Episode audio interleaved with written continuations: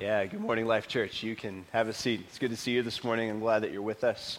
I hope you have a Bible with you. We're going to be in Ruth chapter 3 this morning. And so, whether you have an old fashioned paper Bible like I do, or you're going to use one on your phone, um, or you're just going to grab the black hardback one that we've left lying around on the seat near you, I would love, you to find, love it if you would find the Old Testament book of Ruth.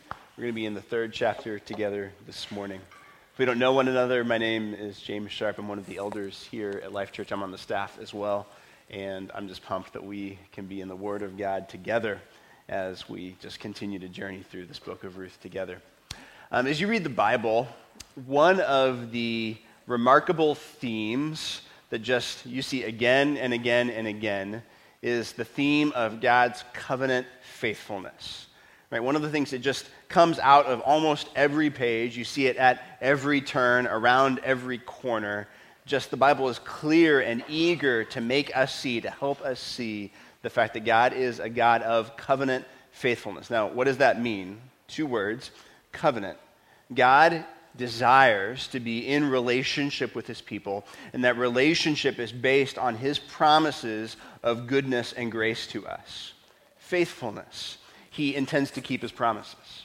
Right? He doesn't waver from those promises. He doesn't depart from those promises. And so, even though, again, you see this in Scripture too, even though we as people are remarkably rebellious, and again and again and again we stray from our relationship with the Lord, God comes again and again and again back to us in that relationship Though we rebel against him, he welcomes us in again, time and time and time again, because he is a God of remarkable covenant faithfulness. He does not depart from his promises to us. He does not waver in those promises to us. He is relentlessly and gloriously committed to his people because he is a God of covenant faithfulness. And, and that's just on every page of the Bible, frankly. Sometimes when the Bible tells us about that, it tells us about that in blatant and striking ways. And I was just thinking about the most blatant and striking way that I can think of that Scripture communicates this idea to us. That's through the book of Hosea. Now, maybe you haven't spent time in Hosea lately, you haven't done your devotions in that book in a while. Hosea was one of those Old Testament prophets who God sent to his people to urge them towards repentance. But he said, I don't want you just to tell my people that I'm committed to them. I want you to show my people that I'm committed to them. And so God intended for Hosea to show his radical and relentless commitment to his people by being in a relationship with a wife who was a prostitute. That's what God called Hosea to. This is actually how Hosea 1, verse 2 puts it. The Bible says, when the Lord first spoke to Hosea, when he called Hosea, the Lord said to Hosea, Go, take for yourself a wife of whoredom and have children of whoredom, for the land commits great whoredom by forsaking the Lord. Now, I want you to know, like 20 years ago, had you told me that there would be a day when I stood up in front of a whole bunch of people and repeatedly said the word whoredom, I would have thought that you were insane. But here I've done it a handful of times right at the beginning of the message this morning. But you hear what Hosea is called to, right? Hosea is called to marry a woman, her name is Gomer, who is a prostitute. She is a wife of whoredom. And Hosea is called to have children in that relationship with his wife. And he's called to that because God wants Hosea's persistent embrace of his wife to be a living picture to his people of his own covenant faithfulness. And so, of course, Gomer strays from her relationship with Hosea. She is, after all, a prostitute. She's called a spouse of whoredom for a reason. And so she keeps wandering away from her commitment to Hosea. And Hosea keeps welcoming her back in. And all of that, God intends to be a living picture of his commitment to his people. It's beautiful. There's even a point in the book where, where Hosea, she, or I'm sorry, Gomer, she winds up in this kind of like sex slavery almost. And Hosea, he sells everything that he owns so that he can buy his prostitute wife out of slavery and bring her back into relationship with him. And God just says, That is how I treat my people. That is how I welcome my people back because I am so steadfastly committed to them. It's his covenant faithfulness. And in a book like Hosea, it is striking and blatant, and you cannot miss it. In a book like Ruth, which we've been studying now for a few weeks, it is decidedly beneath the surface. But the book of Ruth is ultimately a testimony to the continued covenant faithfulness of God. And actually, in Ruth, that works on two levels. We're seeing as we continue to walk through this story that God is faithful to the people in the story, right? He's, he's faithful to the characters in this story. We've spent a lot of time talking about those characters, and we continue to see that God, He is working in their lives. Even though they are walking through difficult moments, God is still present. He is still real. He is still there, and He still cares for these people. So He hasn't forgotten them, He hasn't forsaken them. He remains faithful to His covenant to them. And so that's true even in just the, the things like people having food and shelter and relationship. We see that that's true in the book of Ruth. But then we also recognize that there's a much deeper foundational way in which Ruth testifies to the covenant faithfulness of God. See, the book of Ruth, it's ultimately not about Ruth or the relationship that she's in with a man named Boaz or with her mother in law, Naomi. The book of Ruth is ultimately about the list of names that comes at the end, the genealogy of King David See, the book of Ruth is about what God did to work in history to lead us to the family of King David. And that's significant because King David is a part of the family of King Jesus.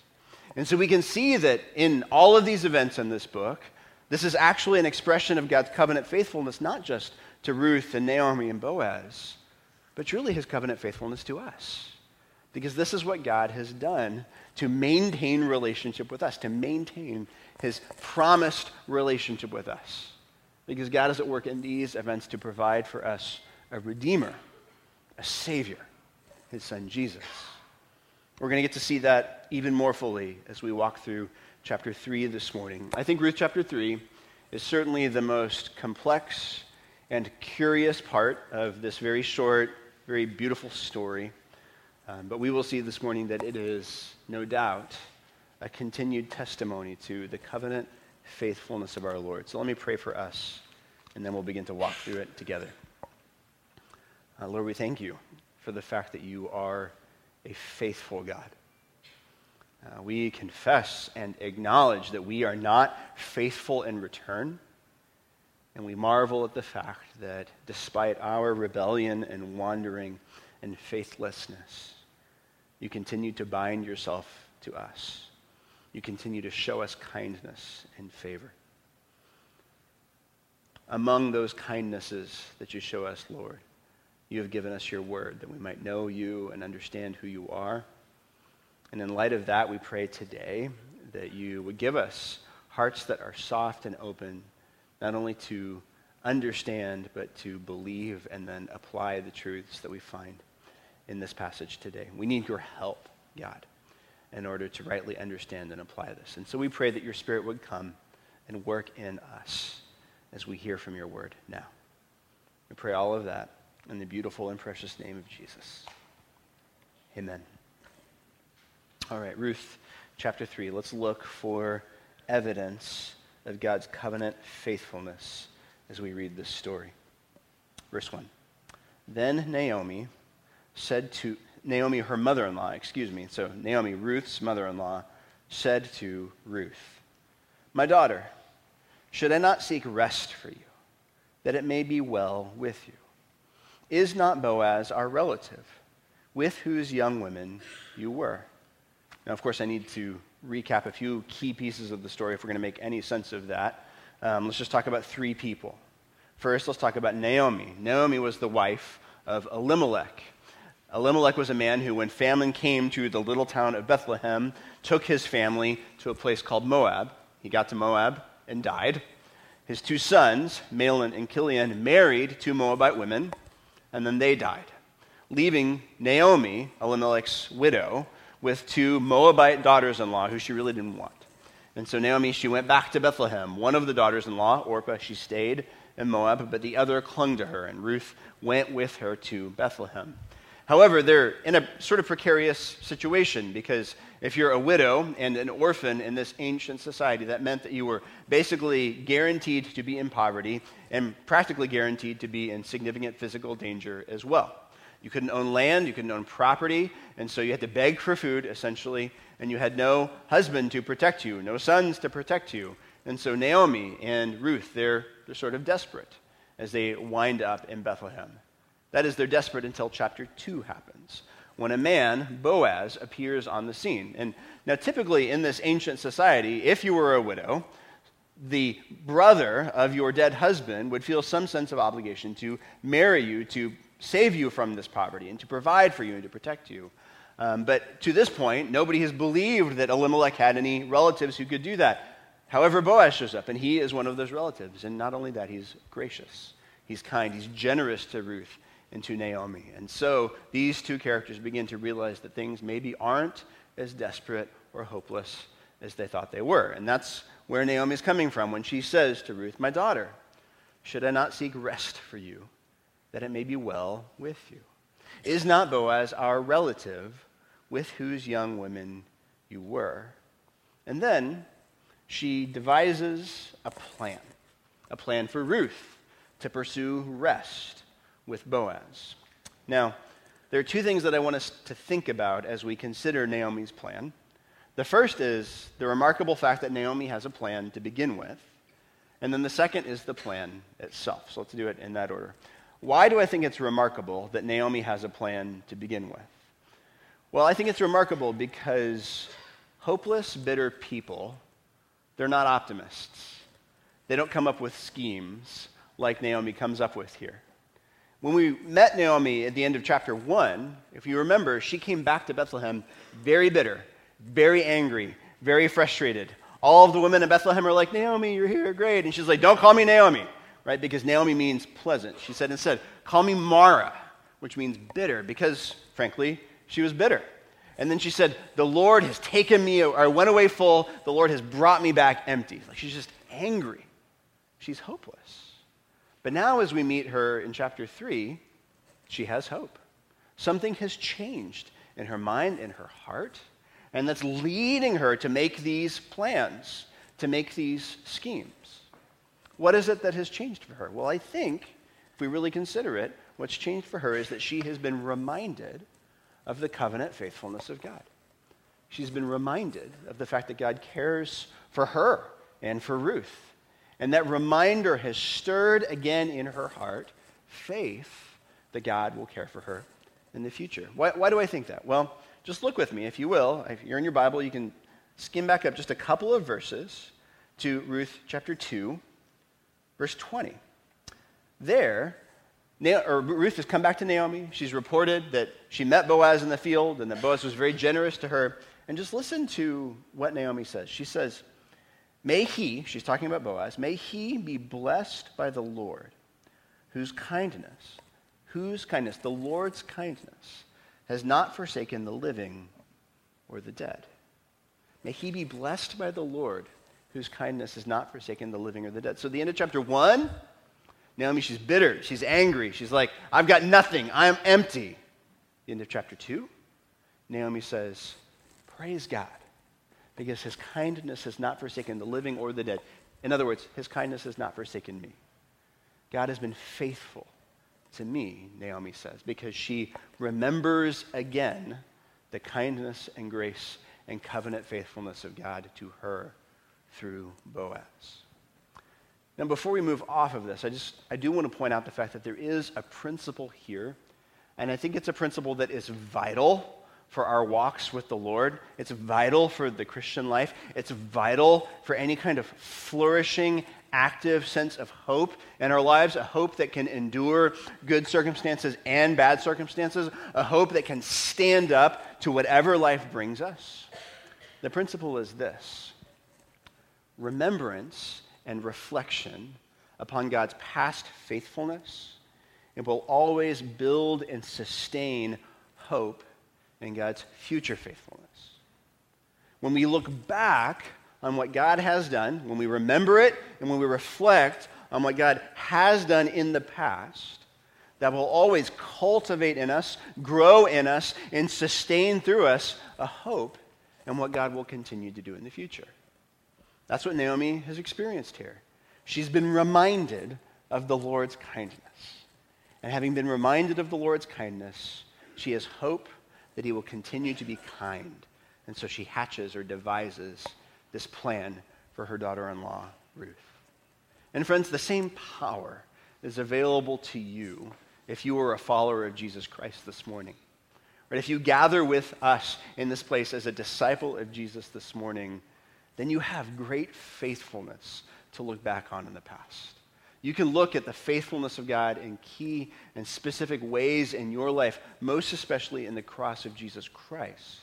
And considering the faithfulness of God in the past, you can have hope that God will sustain you and provide for you in the future, no matter what you're facing in life.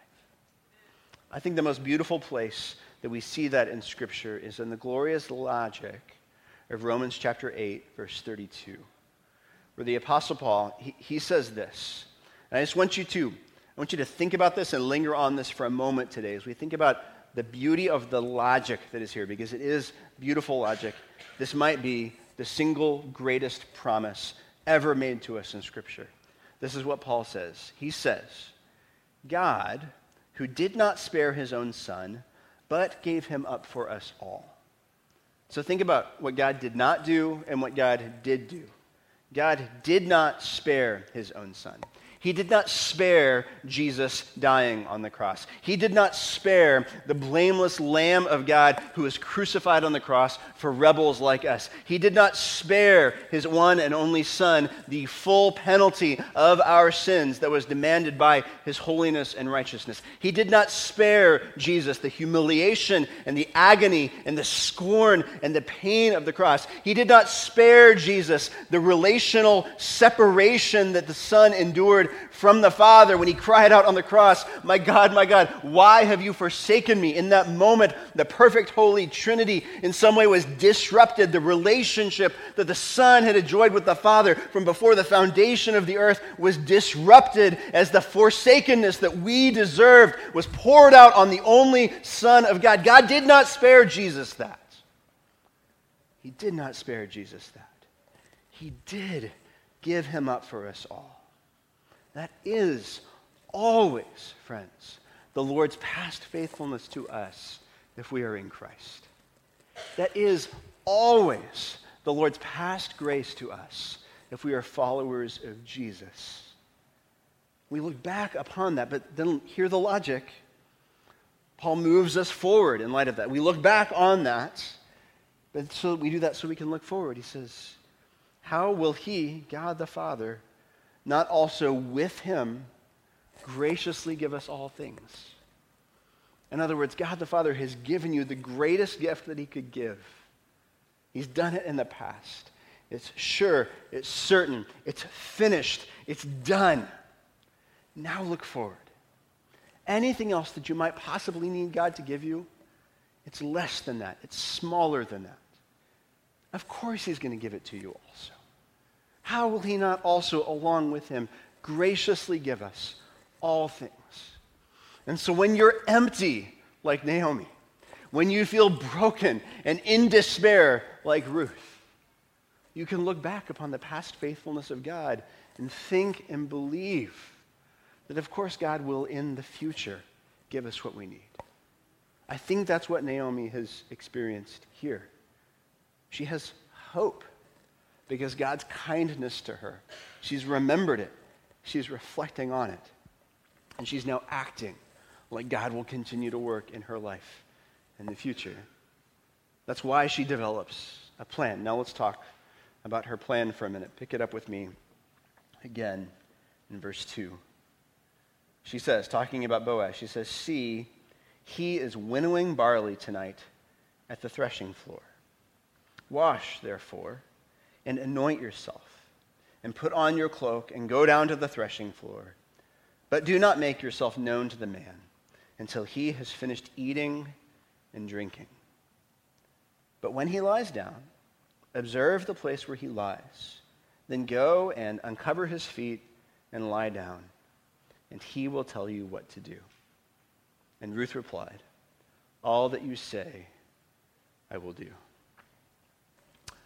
Now, I just want to go on record here and say this sounds like an absolutely terrible plan. And the fact that it's in the Bible doesn't mean we're not allowed to say that, right? Like, some of us were like, oh no, you can't talk about the plan in a bad way because it's in the Bible. No, no, no. Like, the fact that this is a plan recorded for us in Scripture doesn't mean that it's a good plan. It doesn't mean that this is the kind of plan that we should develop for ourselves and follow ourselves. And I especially want to say that to you if you're you know, a single young woman in the room this morning, right? This is not a biblically prescribed way to find the perfect husband, right? In fact, in fact, don't do this.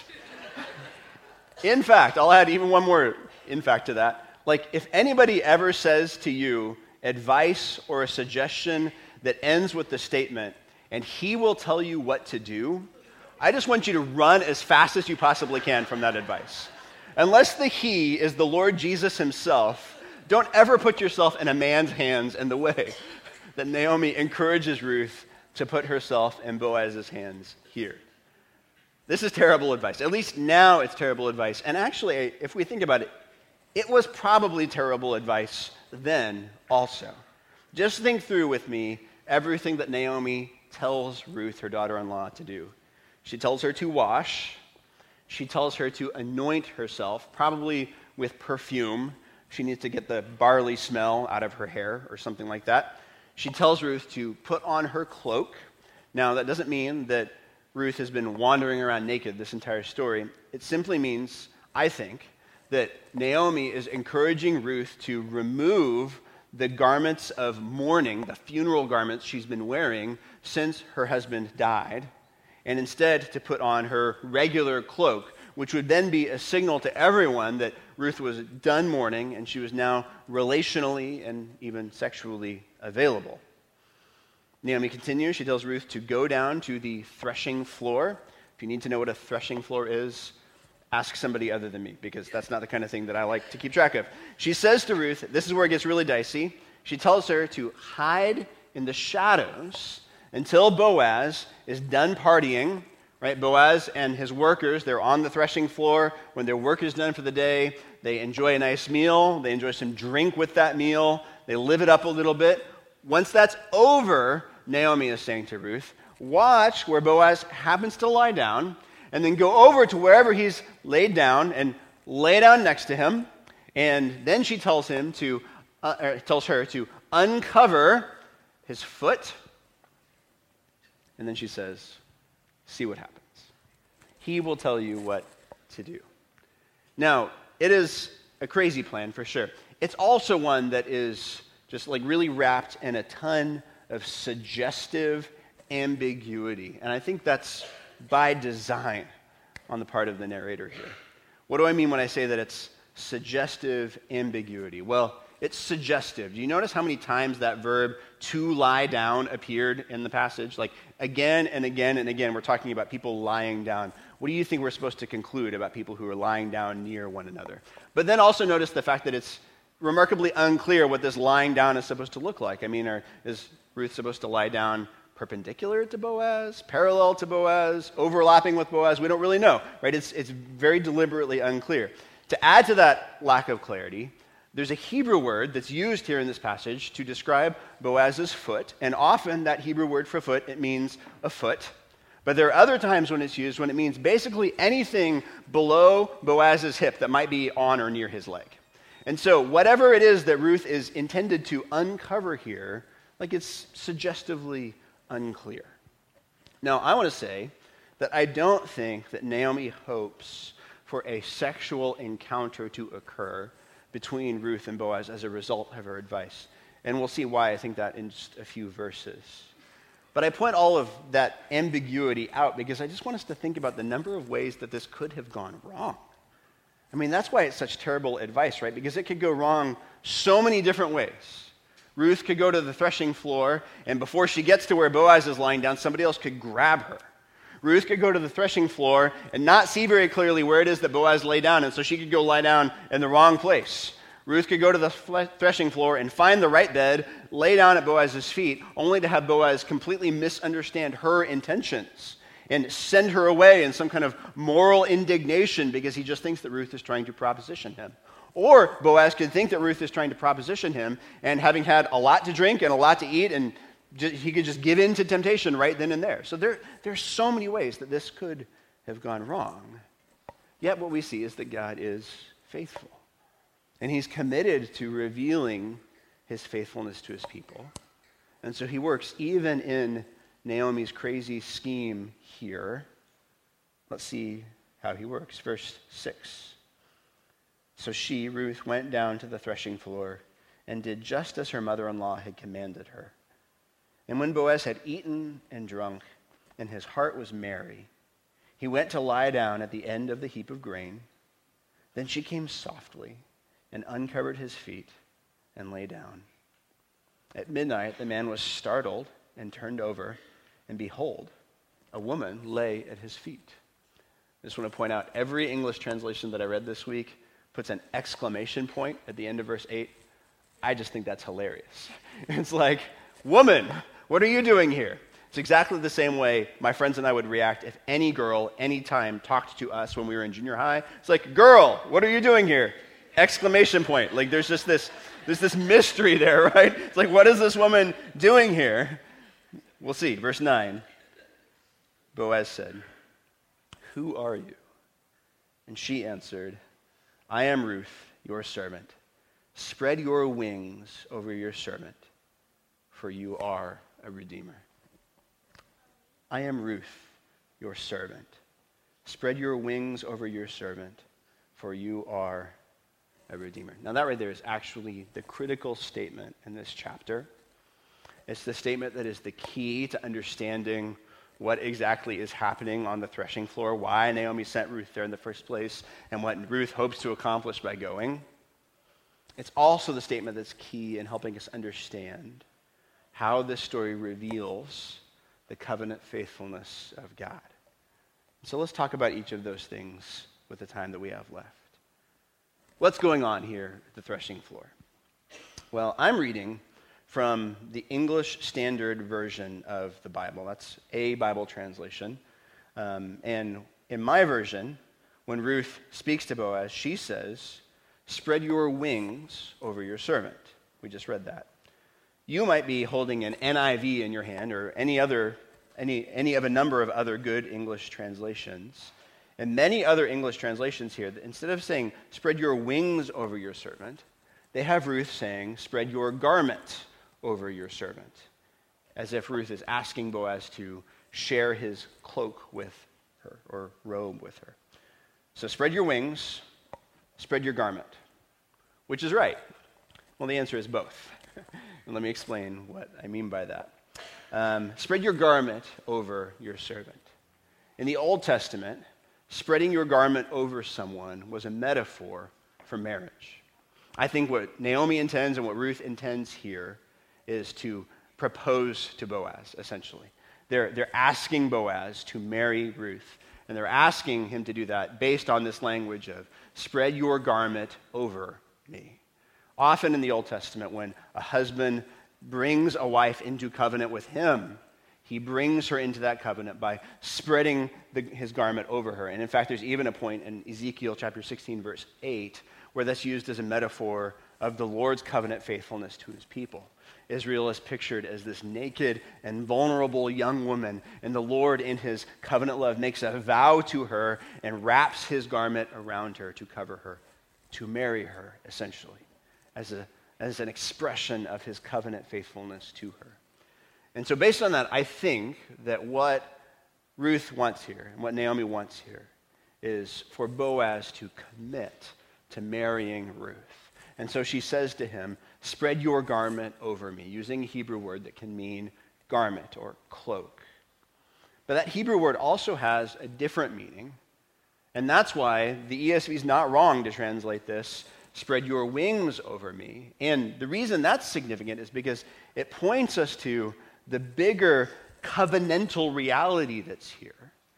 Not in terms of Ruth's relationship with Boaz, but in terms of Ruth's relationship with God. See, the ESV uses that word wings because they want to point out to us that Boaz had used the very same word when he was speaking to Ruth in the passage we looked at last week in chapter 2. If you look back at Ruth 2, verse 12, Boaz is celebrating God's work in Ruth's life. And he says, You have come under the wings, you have taken refuge under the wings of the Lord the God of Israel. And he uses even the covenant name of God. He calls him Yahweh there. He says, You've come under the wings of Yahweh by returning back to Bethlehem with your mother in law, Naomi. And so, when we hear Ruth say to Boaz, Put your garment over me, she says, Please marry me, essentially. But she uses a word that can also mean what Boaz said in the previous chapter because she wants Boaz to understand that she's not really in this for Boaz. She's not really here for a relationship with Boaz. She's here because she wants to cement and to solidify her relationship with the Lord. How is she doing that? How does Boaz help her to do that? Well, think about it. Ruth is a Moabite. She's not from the land of Israel, she's not among the people of Judah. Here she is. She's a stranger in this land, an alien in the land, and she has no roots here. But if she marries Boaz, she has roots. That means a commitment to the people of God and the place of God and the God of Israel himself. Boaz, if he were to spread his wings over Ruth, would mean that then she could enjoy being under the wings of Yahweh, of God, until death parts her from Boaz. And so, what she's really showing us is what it's like to, to value not just the gifts that God gives, but to value God Himself. What Ruth wants here is not just a relationship with this man, Boaz, and the protection and the security and everything else that that would bring her. What she longs for is a relationship with the covenant God. She wants to be brought into a relationship with God who is covenantally faithful. Now, the question for us then becomes what does that show us or tell us about walking with God in his covenant faithfulness? And I think it just is an illustration, a rare illustration, of someone in the Word who understands that the gifts of God are never as precious or valuable or glorious as God Himself is. That's what Ruth understands. She understands that while being in relationship with Boaz is good, being in relationship with God is better and even in the way she communicates to Boaz, she's communicating that. She's like, Boaz, I want you, yes. But I want you because through you, I get Yahweh. She recognizes that however good and great God's acts for us are, they're never as good and great as God is. She's recognizing that God, the giver of all gifts, is greater than the gifts that he gives us. And that's a remarkable thing because, as I said, we just don't really see very many expressions of that in Scripture or even in our own lives. I'm going to just ask you to think about your own life for a few moments. Like we are as people, naturally spring loaded to value the gifts that God gives us more than we value God Himself. We are as people just naturally programmed and wired to enjoy what God does for us more than we enjoy God's person and his character. We're naturally programmed to treasure and value more what God gives us than we value and treasure God himself. I don't think it was that way in Genesis 1 and 2. Before sin entered the world, I don't think Adam and Eve struggled to rightly treasure God himself more than the gifts of God.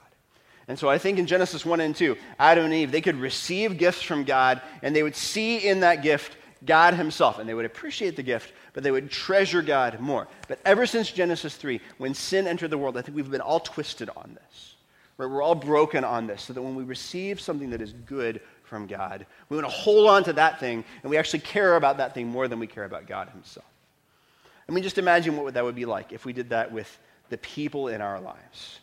So picture my wife, Kristen Sharp, giving me a gift of some kind, right? Like she very carefully picks it out, she pays for it, she wraps it, she, she gives it to me. She's put a lot of thought and care and love into the gift. And I open the gift. And, and it's not wrong for me to really enjoy the gift, is it? In fact, it would be wrong if I didn't enjoy the gift. If I was just like, eh, gift, you know, and threw it away. Like, she would be offended by that, rightly.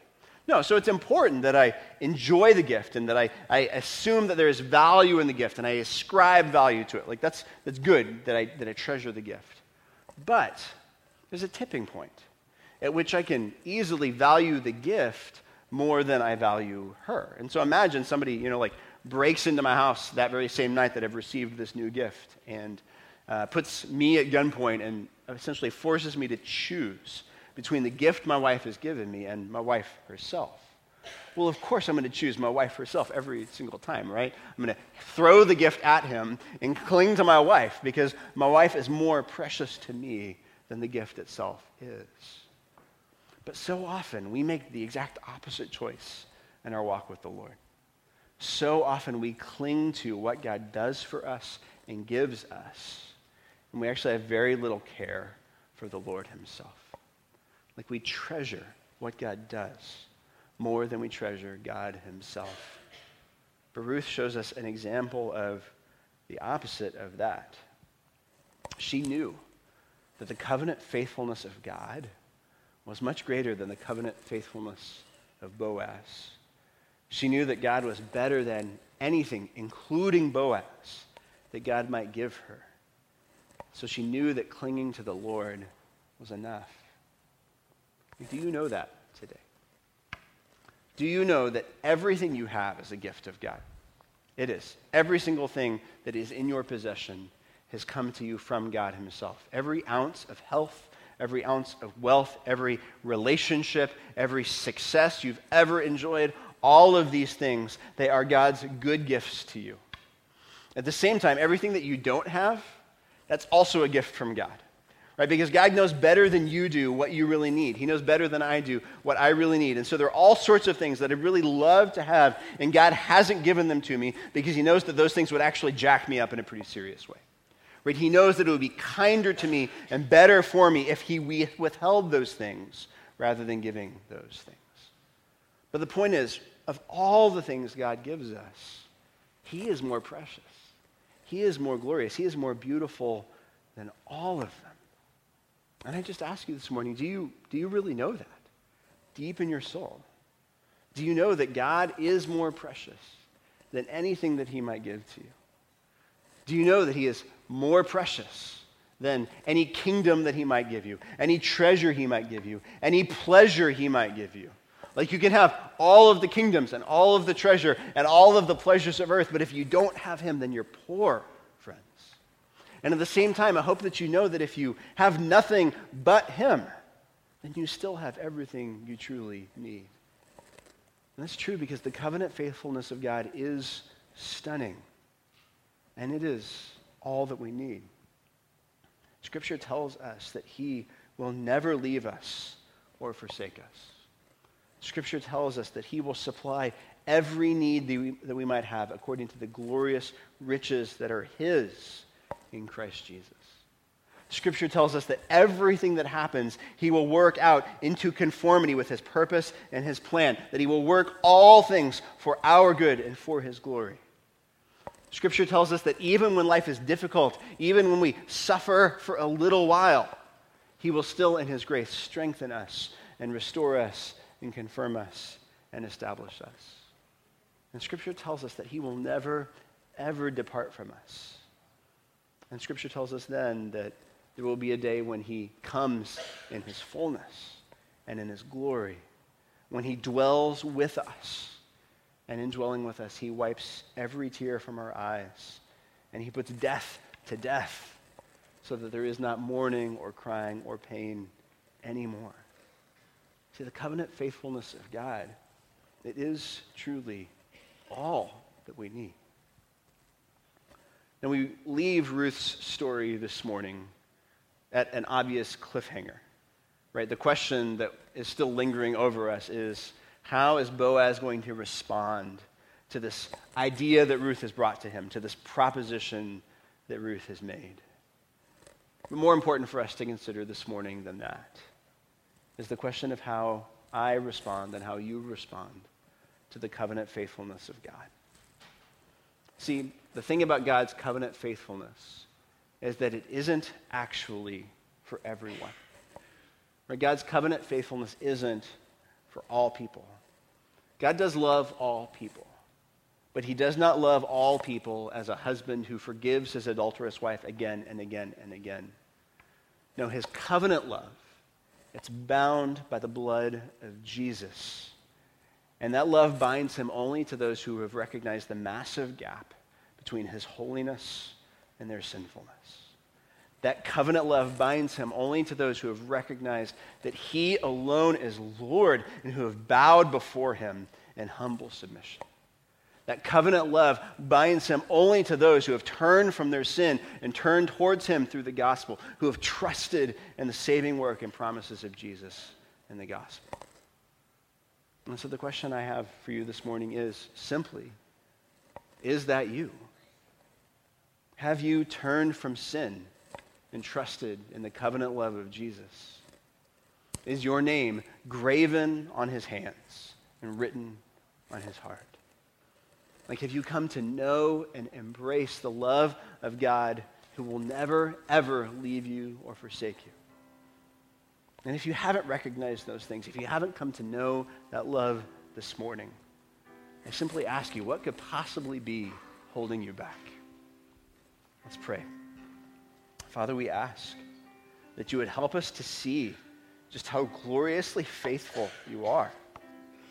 We ask that you would help us to see and sense and know your beauty, and not, not just know your beauty the way that we understand something to be true. We pray that you would help us to feel your beauty this morning, Lord. We pray that we would have a clear apprehension of your wonderful covenant faithfulness to us through Jesus and that we would be stirred by that to live for you and to worship you. And I pray, Lord, that of each of us here, that none would leave here having failed to do business with you today. I pray that none would leave here having failed to embrace you as you reach out in your warm and loving embrace to welcome your children to you. We pray all these things in the name of Christ. Amen.